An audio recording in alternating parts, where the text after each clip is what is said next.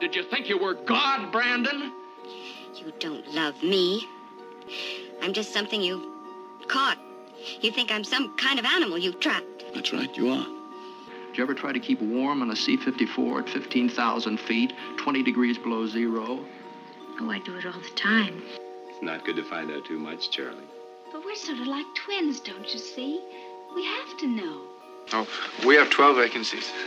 12 cabins, 12 vacancies. Not that I mind a slight case of abduction now and then, but I have tickets for the theater this evening. And I get, well, kind of unreasonable about things like that. Well, it's a cinch. Here, I look up, I look down. I look up, I look down. Now, I've got a theory that you should do everything before you die.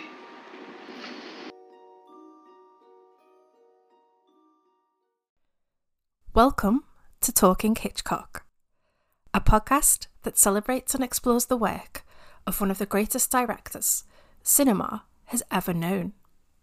I'm your host, Rebecca, and thank you for letting me be your guide as we take an adventure together through a world of suspense, intrigue, and illusion.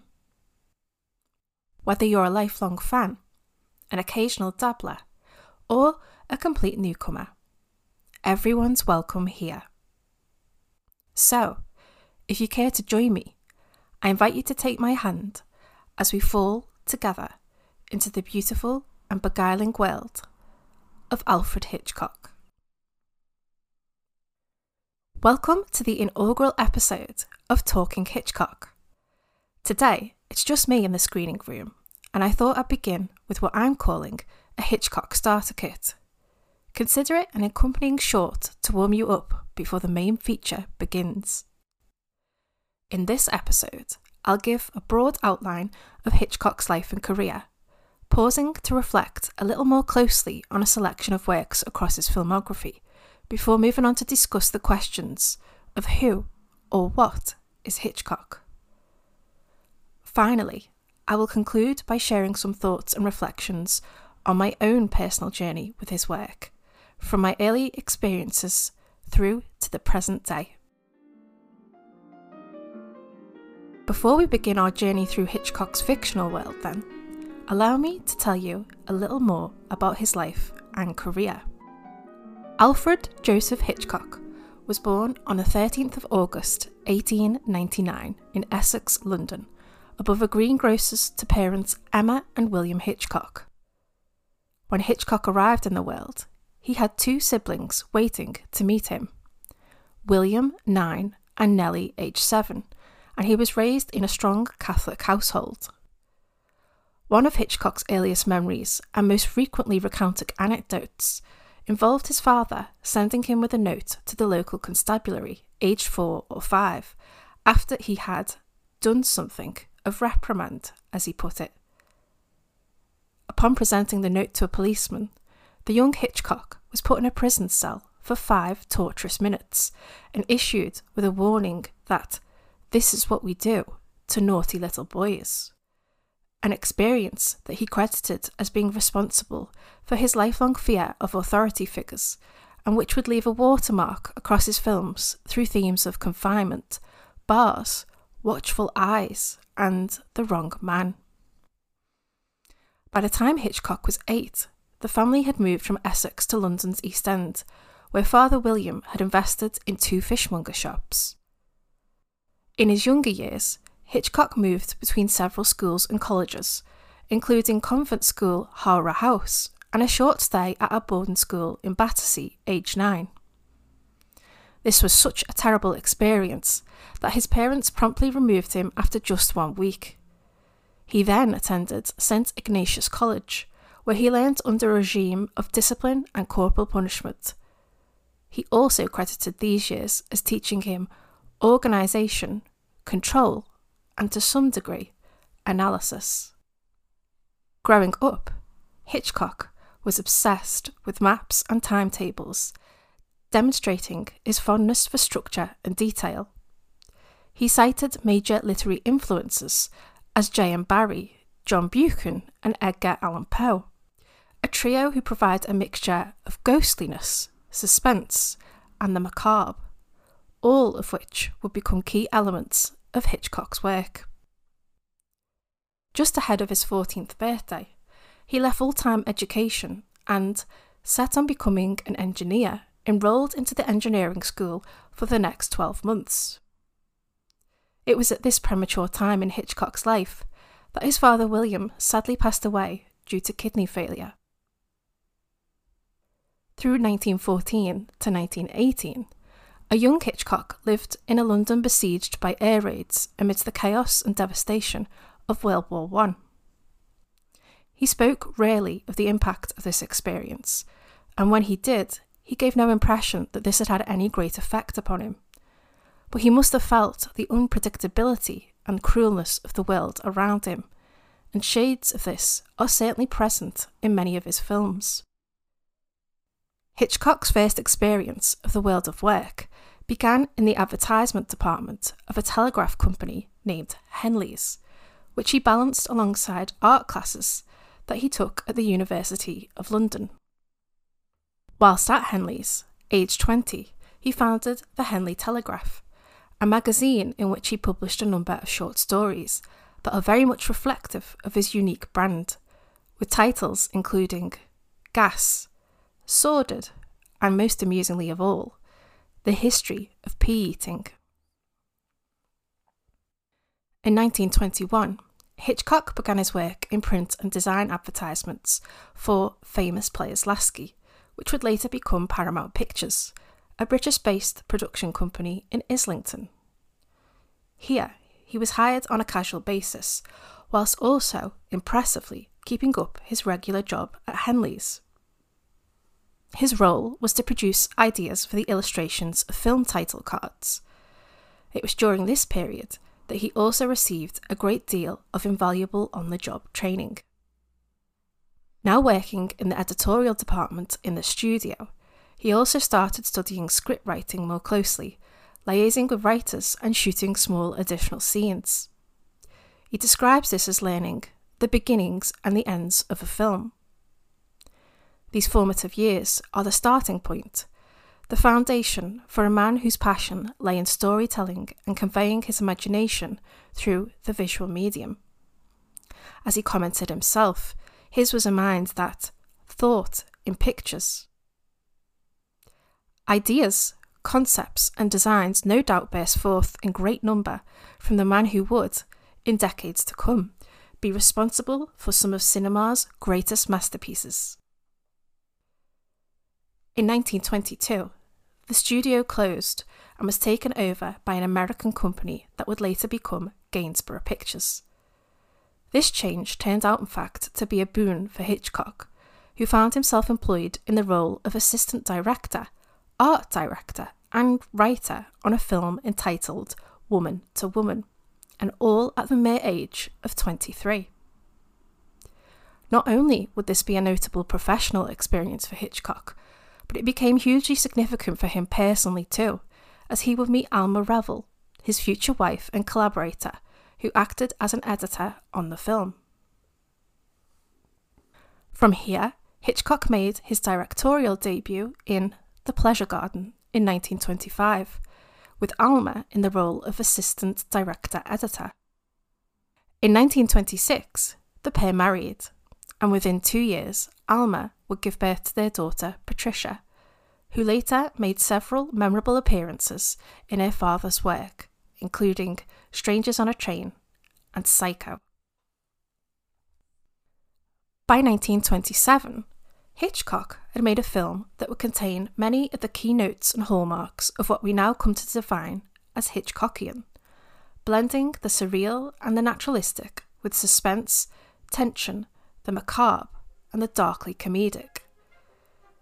The Lodger is based on a 1913 novel by Marie Belloc Lowndes.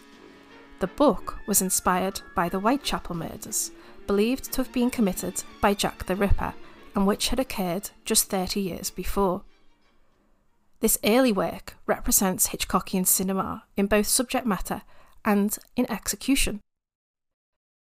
Of the film, Hitchcock reflected I took pure narrative and presented ideas in purely visual form.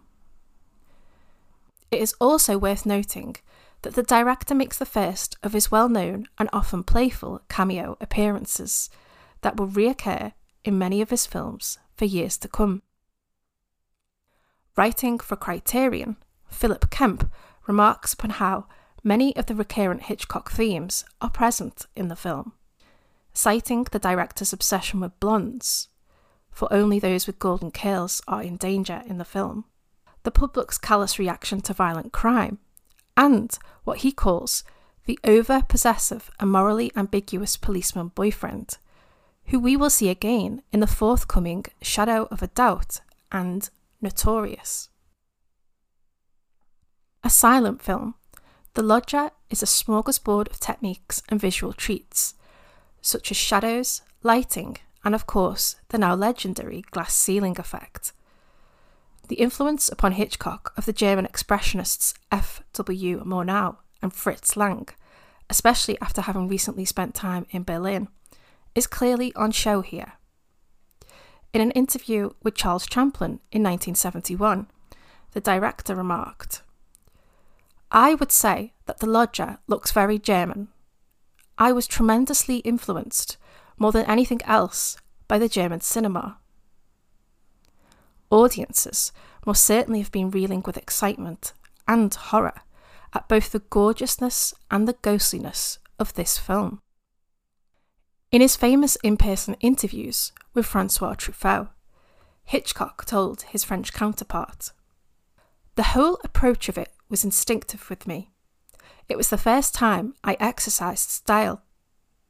He's also known to have remarked upon how he considered it to be the first true Hitchcock movie. The Lodger received great acclaim, and at just 27 years of age, Hitchcock's future career in film was looking very promising indeed.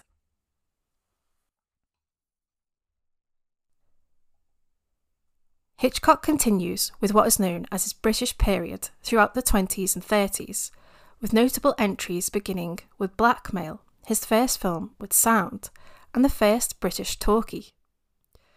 Just four years later, he signs a lucrative contract with Gaumont British, where he makes a series of successful films, including his first attempt at The Man Who Knew Too Much, The 39 Steps, and The Lady Vanishes, which performs so well it happens to catch the attention of Hollywood. Interestingly, the end of this era and the beginning of a new one in America is bookended with two adaptations by writer Daphne du Maurier, whose work he would later revisit in 1963. 1939's Jamaica Inn has its merits, but with Hitchcock's decision to cast star Charles Laughton came the condition of a producer role, resulting in ongoing and unwanted interference from the actor. Little did the director know, but another, more impactful creation was waiting for him in the wings. In 1939, Hitchcock is lured to Hollywood by producer David O. Selznick under a seven year contract. The following year, it is the Gothic setting of Manderley in 1940s Rebecca and the tale of one young bride being haunted by her predecessor, which causes a storm with audiences and critics alike, and which would result in taking the director's career to the next level. Selznick originally tempted Hitchcock over to Hollywood with the promise of directing a film about the sinking of the Titanic. But when this project fell through, instead, he tasked him with adapting du Maurier's novel. Screenwriter and producer Joan Harrison, who had started as Hitchcock's secretary, co wrote the screenplay for the film, as well as for Foreign Correspondent, which was made in the same year. An important figure in the director's work, Hitchcock would often discuss details of his pictures with her, seeking her much valued input and advice. In Rebecca, we are brought right into the perspective of the second Mrs. De Winter, an approach which the director confirmed was intentional, stating that he treated everything from the girl's point of view. An approach he would adopt time and time again, and which I would suggest can form part of a strong argument for reading his films as possessing feminist qualities. writing in her phenomenal book, The Women Who Knew Too Much, which applies theories of psychoanalysis, mass culture, and a broad range of film and feminist criticism. Professor Tania Modleski describes Rebecca as the story of a woman's maturation, a woman who must come to terms with a powerful father figure and assorted mother substitutions. When asked if he was satisfied with Rebecca, Hitchcock said, It's not a Hitchcock picture. A Gothic fairy tale, which the director told Truffaut was akin to Cinderella and the One Ugly Sister. Rebecca was a huge success and won an Oscar for Best Picture. However, this success may not have been felt so keenly by Hitchcock himself. When Truffaut asked him how it felt receiving his first and only award, the director wryly responded, I've never had an Oscar. As was customary, the award had been given to producer David O. Selznick. He did not acknowledge Hitchcock in his acceptance speech. Hitchcock and Selznick's relationship continued to be a rocky and tumultuous one, with the pair clashing on a regular basis. But this period was also interspersed with a screwball comedy in the form of Mr. and Mrs. Smith, and the thriller Suspicion. The latter marked Cary Grant's first outing with the director. He would go on to work with Hitchcock several times again. It was also Hitchcock's first time as both director and producer, which resulted in Joan Fontaine taking home a Best Actress Academy Award. During this time, Hitchcock sadly suffers two bereavements, losing his mother in September 1942 to illness, aged 79, and his older brother William to an overdose, aged just 52, only four months later. Hitchcock remained closely guarded about his personal life throughout his career, but he had remarked upon how these losses made him reconsider how he could better look after his own health, which he admitted he had been neglecting. In 1943, while on loan from Selznick, Hitchcock releases The Dark and Brooding Shadow of a Doubt, a film that, through its themes of death and family relationships, acts as an unintentional and yet poignant reflection of his own life at the time. Filmmaker Peter Bogdanovich calls it really the first American Hitchcock. It was set in America as opposed to Rebecca or Suspicion. Taking place in a traditional small American town, focusing on an all American family, the Newtons, an innocent life is turned upside down after the arrival of the enigmatic figure of Uncle Charlie. The film is told through the eyes of the Newtons' eldest daughter, also named Charlie, who is frustrated at the lack of excitement and adventure in her life. While initially welcomed with open arms into the otherwise routine world, Uncle Charlie soon begins to take over the household, leading his niece to make a shocking discovery about his past that transforms her admiration into fear. Standing in contrast to the glamorous stars and opulent settings of both Rebecca and Suspicion, Shadow of a Doubt is no Hollywood fairy tale. It is based firmly in the real world and with its small town characters feels grounded and its events disturbingly plausible. In Uncle Charlie, Hitchcock creates a character study of the dark and depraved side of humanity. Film critic Robin Wood called him one of the supreme embodiments of the key Hitchcock figure ambiguous devil and lost soul. Hitchcock has gone on record as stating that Shadow of a Doubt was his favourite film. As his daughter Patricia has commented in the documentary of the making of the film, this was my father's favourite movie because he loved bringing menace to a small town. As the 40s continued, Hitchcock yearned to break free of Selznick, whose micromanaging ways he'd come to find suffocating, and after making Spellbound, Notorious, and the Paradine Case together, they parted ways. In 1948, in his first film after the Selznick years, Hitchcock put his experimental urges to work in Rope, his first colour film, an adaptation of a 1929 stage play by Patrick Hamilton. Filmed in a series of long and unbroken takes, in a method highly innovative for the 40s, Rope is a pressure cooker of a drama that unfolds in real time and is a favourite of mine. Jimmy Stewart, another famous and long-time collaborator, makes his first appearance in the Hitchcock canon.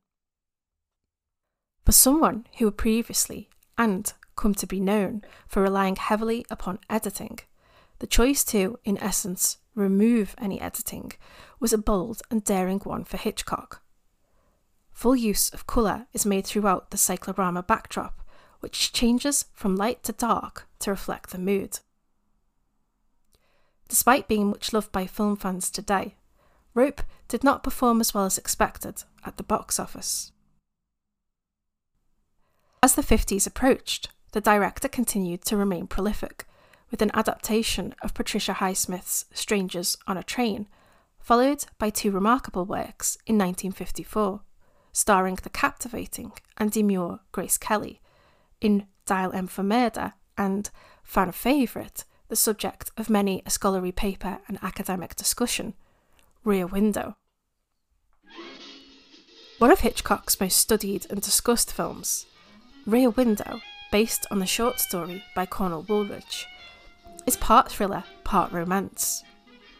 Set in a Greenwich Village courtyard, which is watched over obsessively by a bored and incapacitated Jeff, whose leg is in a plaster cast, not only is it a treatise on voyeurism, privacy, scopophilia, and projection, but a meditation on cinema itself, with Jeff in the position of the spectator. One night, whilst gazing out at the shadows of his open window, Jeff sees suspicious activity from one of his neighbours, leading him to believe a murder has taken place. While Jeff is low maintenance and ordinarily lives a life on the move, often in extreme conditions as a photographer, he is in a relationship with Lisa Fremont, who works in the world of fashion, preferring the finer things in life, such as couture dresses and lobster dinners. The film opens with them in conflict. A physical struggle may be happening across the courtyard, but on the opposite side of the window, within Jeff's apartment, an emotional tryst is taking place. Jimmy Stewart and Grace Kelly dazzle on screen, with the part of Lisa Fremont being written specifically for Kelly, which is no doubt why it seems so perfect for her. In his book, Hitchcock's Films Revisited, a collection of critical essays on the director's work, Robin Wood calls the film Hitchcock's most uncompromising attempt to imprison us, not only within a limited space, but within a single consciousness. Most certainly, we are caught in Jeff's gaze throughout, or, as Sven of Cinephilia and Beyond puts it, Jeff's eyes become our eyes, and whose fears, doubts, and anxiety and curiosity instantly become our own. This prompts us to explore both the pleasure and the morality of the art of looking, whilst also allowing us, as spectators, to critique Jeff's obsessiveness as the film goes on, whereas he himself is never conscious of this. Hitchcock commented upon how the film gave him the possibility of doing a purely cinematic film. He also laid out his cinematic technique in fascinating detail. In other words, he said, you had the immobile man, one piece of film, he looks. Second piece of film is what he sees.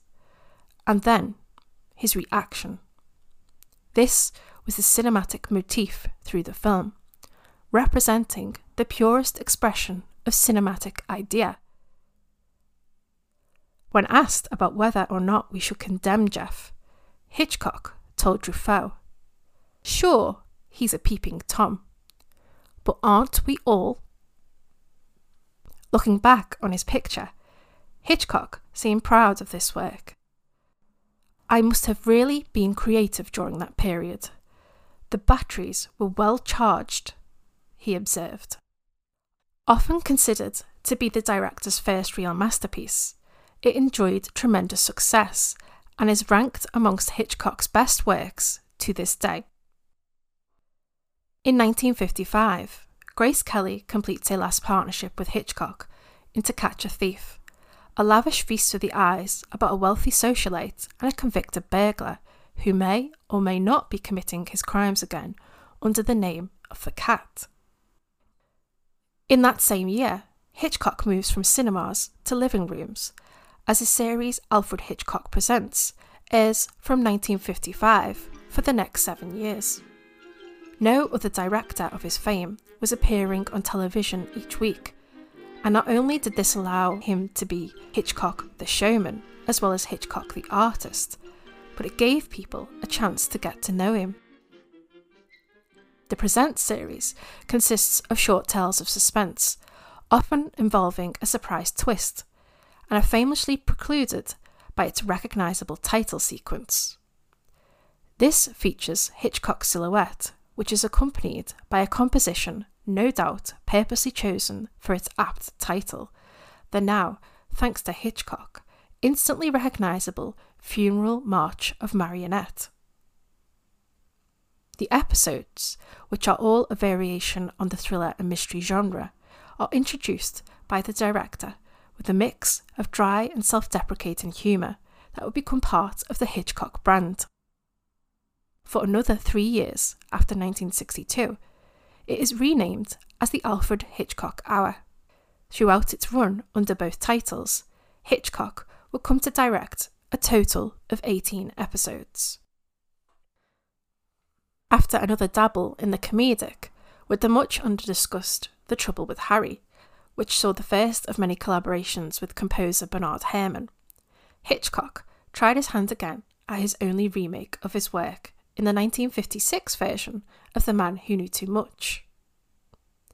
As we come to the end of the decade, this is where many, and I myself, would argue that Hitchcock's genius reaches its undeniable peak.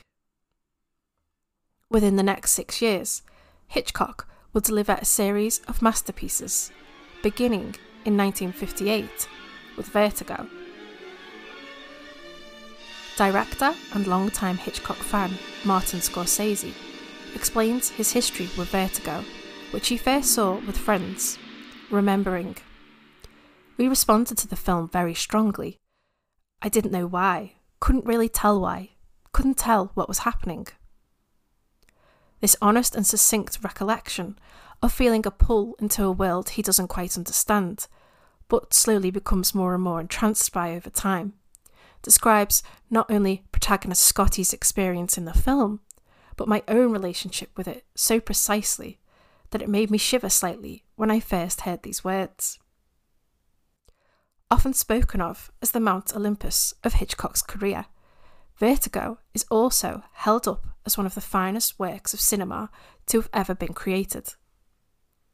In the collection of essays Haunted by Vertigo, Hitchcock's masterpiece Then and Now, Sidney Gottlieb notes how, for many of us, we live in a vertigo world, spellbound by a masterful film that accurately and memorably portrays some of the defining elements of modern life romantic exhalation and anxiety, the attractiveness and elusiveness of love, and the interpenetration of life and death in our psyche. I certainly consider myself to be amongst those living in a vertigo world. A meditation on obsession and illusion.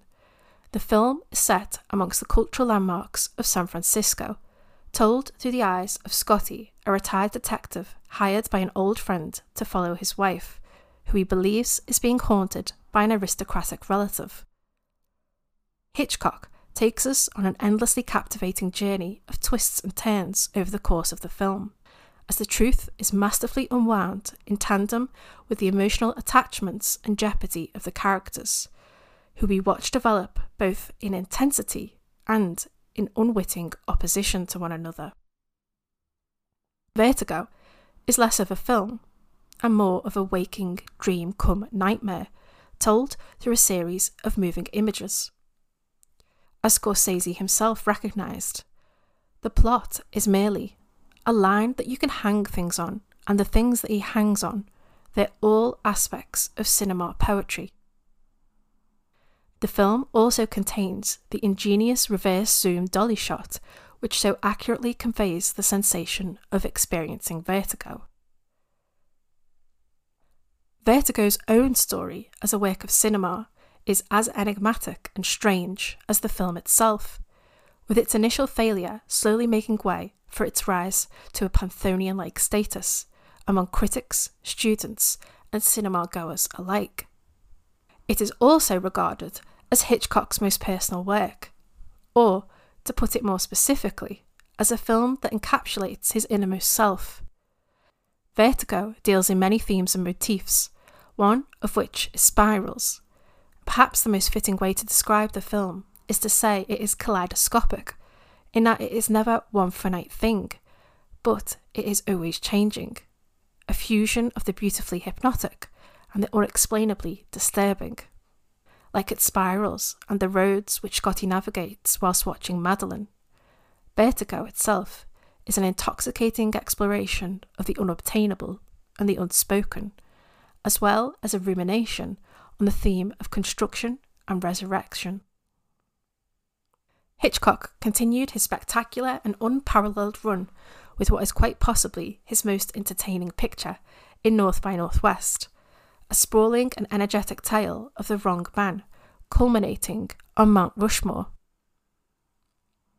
In 1960, however, he elected to change tact.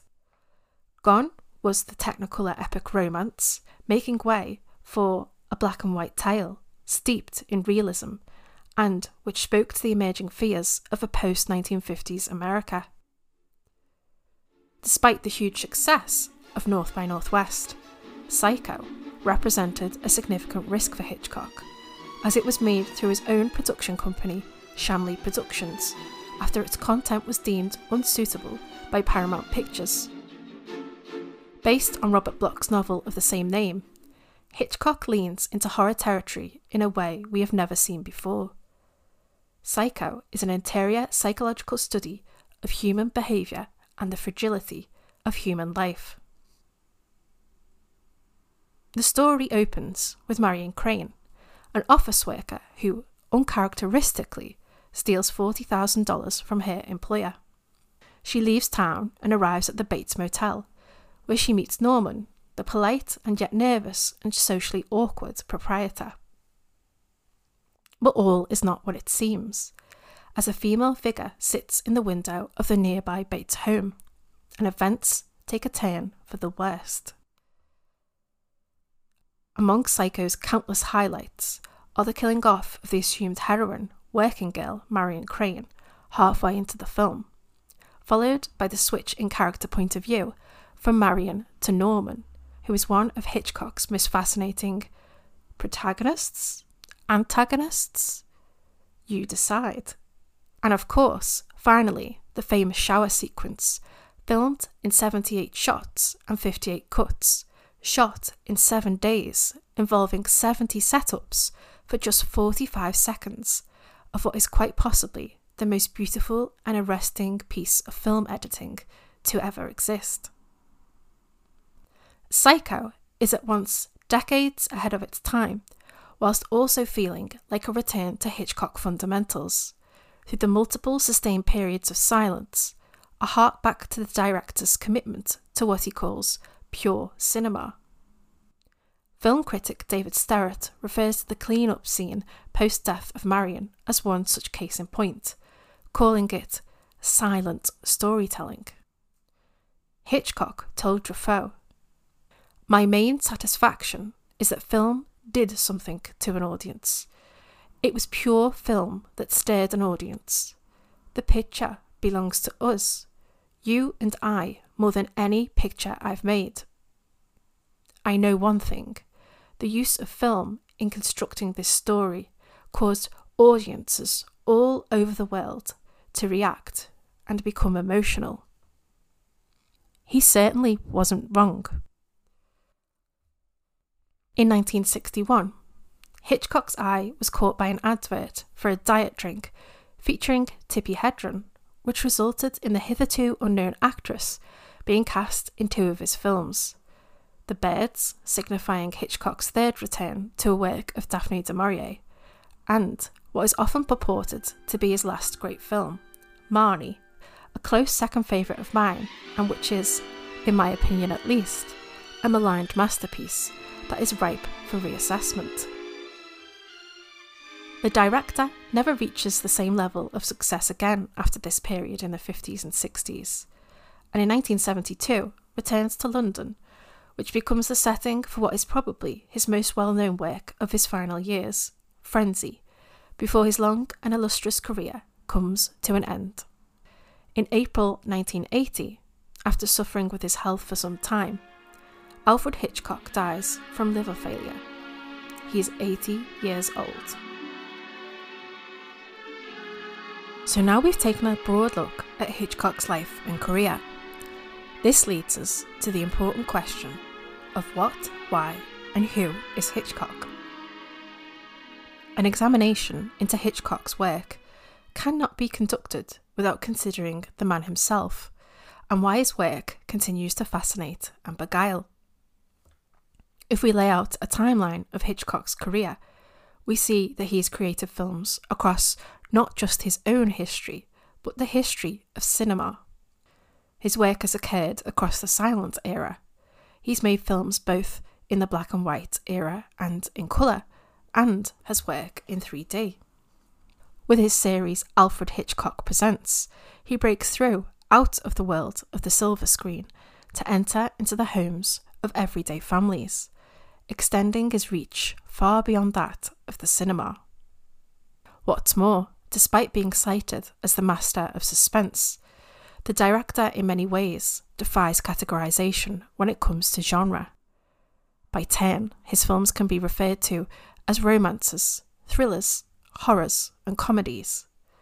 The question then of what is Hitchcock seems to be something that is both instantly recognisable and conversely impossible to pin down. With his background in design and promotion, Hitchcock knew and understood the importance of building his own brand. He, in essence, marketed himself, and this made him a pioneer. Hitchcock made the art, and Hitchcock was the art. But as we will explore later in the series, although he had a reputation for being a Svengali type character, what we know as Hitchcock could simply not have been created by one man alone. Hitchcock, the universe, is the result of a well oiled and finely tuned machine, comprising of editors, composers, writers, designers, and countless more. Above all else, Hitchcock seems to have been a man of opposites, of complexities and contradictions. He embraced high and lowbrow culture through his work. He was in favour of traditionalism, but also showed a great deal of experimentalism. As well as adhering to the rules of the golden age of Hollywood, he toyed with more non naturalistic cinematic techniques. His films are argued by some to be highly feminist, but it also becomes challenging to ignore or separate this from accounts and accusations concerning the nature of his character. He's perhaps most famously known for and immediately identifiable in his roughly sketched silhouette, which became a trademark or shorthand for his image through his Alfred Hitchcock Presents series. But can we ever really know Alfred Hitchcock?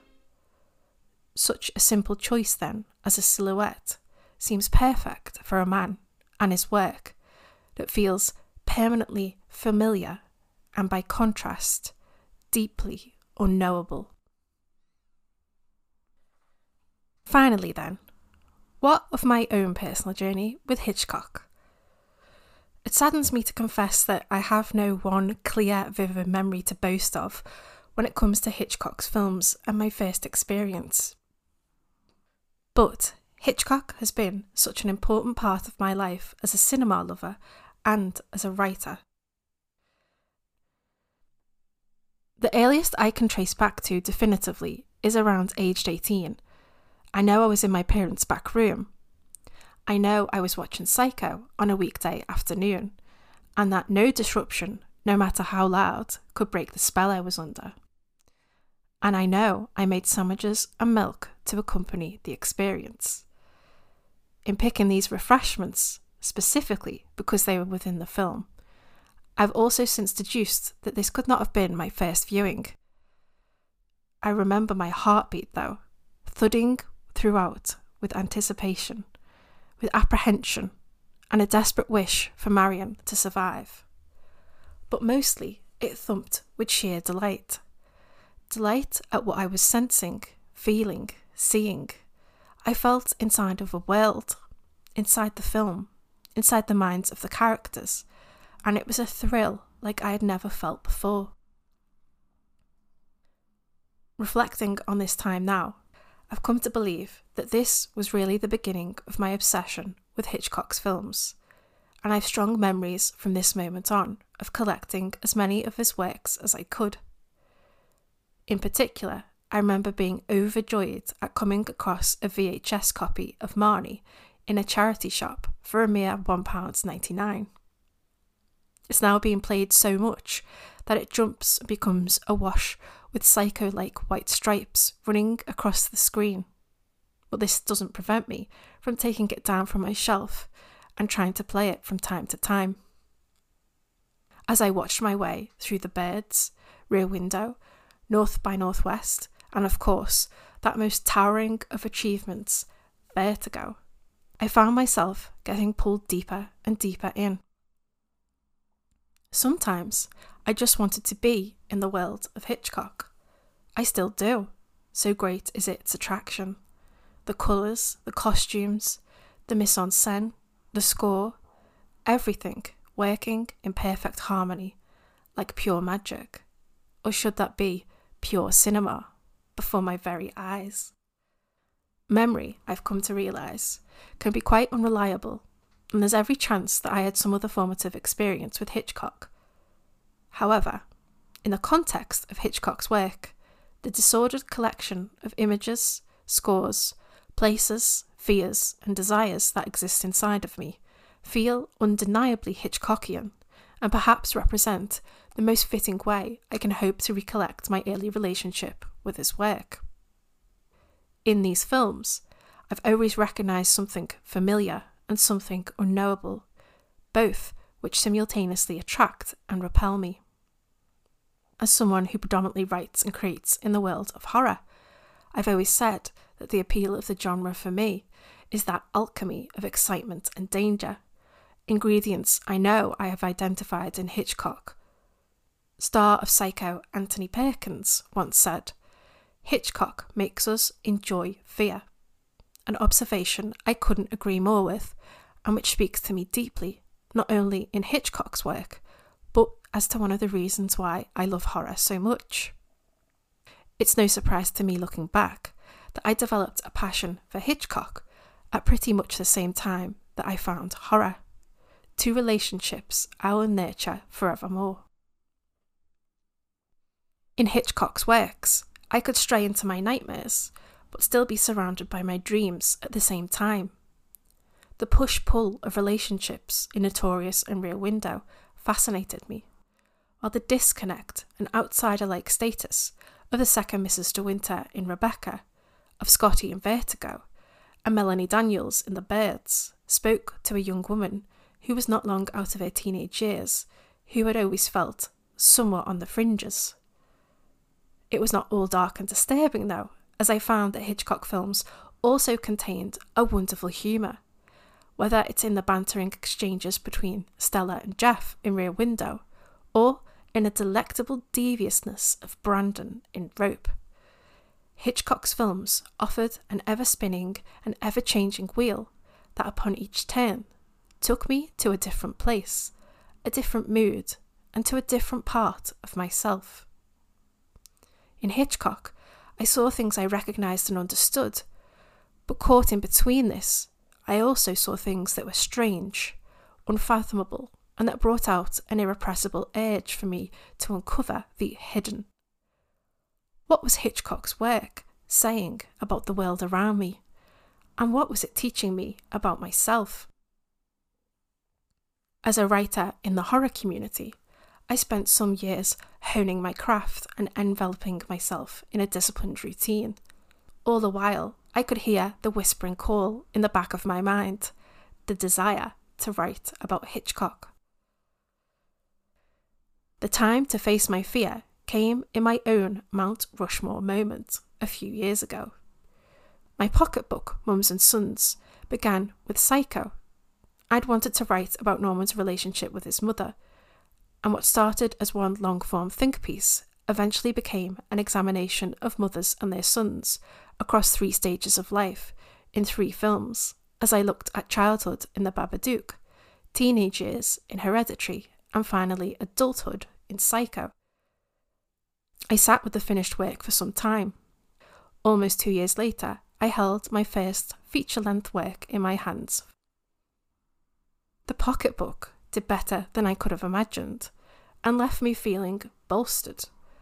Perhaps it was time to get braver, to throw caution to the wind, and allow the fears to exist, but not to dominate.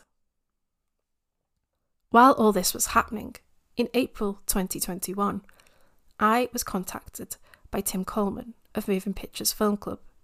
Tim had become aware of my work and asked if I would be interested in contributing to his site. I pitched him five ideas for longer running series and one off pieces, all of them focused on Hitchcock. One of them, which Tim happened to like best, was called The Lady Never Vanishes and described itself as being an examination into the female characters of Hitchcock's films, seeking to analyse and celebrate the women across his works through a female perspective. Soon, this would become the less nonsensical and more appropriately descriptive title of Hitchcock's Women, belonging to what represents my proudest and most personally fulfilling work to date. Before Hitchcock's Women, I knew I had a fascination and a mysterious connection with his films. But now, after covering 12 films looking purely through the female perspective as a female, my obsession has never felt stronger as my curiosity continues to soar. The world of criticism and discussion on Hitchcock is saturated by male voices, and in establishing my series, it finally felt that within the works of my favourite director, I have found my focus. The place where I could share my perspective whilst exploring one of my greatest passions. Without Hitchcock's women, this podcast would not exist. And here we are. This brings us right up to the present date.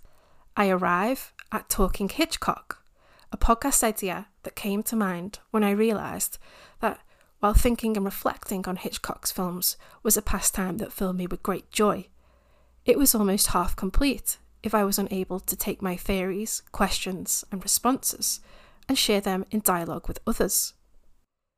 Is Marnie a feminist film? Why is Madeline nowhere to be seen when Scotty visits the McKittrick Hotel in Vertigo? Is Schoolmaster of Rope, Rupert Cadell, responsible for the heinous crimes committed by his students, Brandon and Philip? Hungry for long and considered conversations around such questions and more, I could think of no better medium to do this in than in a podcast. I guess, in a humble and rather indirect way, I'm admitting that this podcast is basically a means of me being able to talk about Hitchcock with others. I'm hoping that in this process, as much as I am enjoying myself, you will not only enjoy the discussions, but get involved too. This is also a good time to acknowledge that I consider this podcast to be a journey, both for listeners and for myself and as such, I also want to acknowledge that I consider myself a student of Hitchcock, as someone who is constantly learning from the films, from myself, from others, from the world around me. And this is an ongoing process that, as far as I'm concerned, will never be finished. We all interpret and respond to art in as unique a way as the art itself happens to be. And in this respect, I'm very aware that my perspective on Hitchcock is nothing but a speck of dust in a universe of thought, criticism, and personal opinion. My aim in sharing this is to have the opportunity to engage with others, to dissect, to discuss, to reevaluate, and to have as much fun as possible. Quite plainly, let's talk Hitchcock. It's time to leave the screening room, but don't fret. You can find Talking Hitchcock on Twitter at hitch underscore pod and Instagram at Talking Hitchpod. So, if you like what you hear, please consider supporting the podcast by giving us a follow. If you have any thoughts you'd like to share, you can reach us on talkinghitchpod at gmail.com. We're just getting started, so if you enjoyed this, please tell a friend and help to spread the word. I've been your host, Rebecca, and you can find me in my work, including my series of essays on Hitchcock's women with Moving Pictures Film Club, on Twitter and Instagram at Pendle Pumpkin. Thank you so much for being here on my first episode. I look forward to seeing you back in the screening room soon. But until next time, stay curious and keep talking Hitchcock.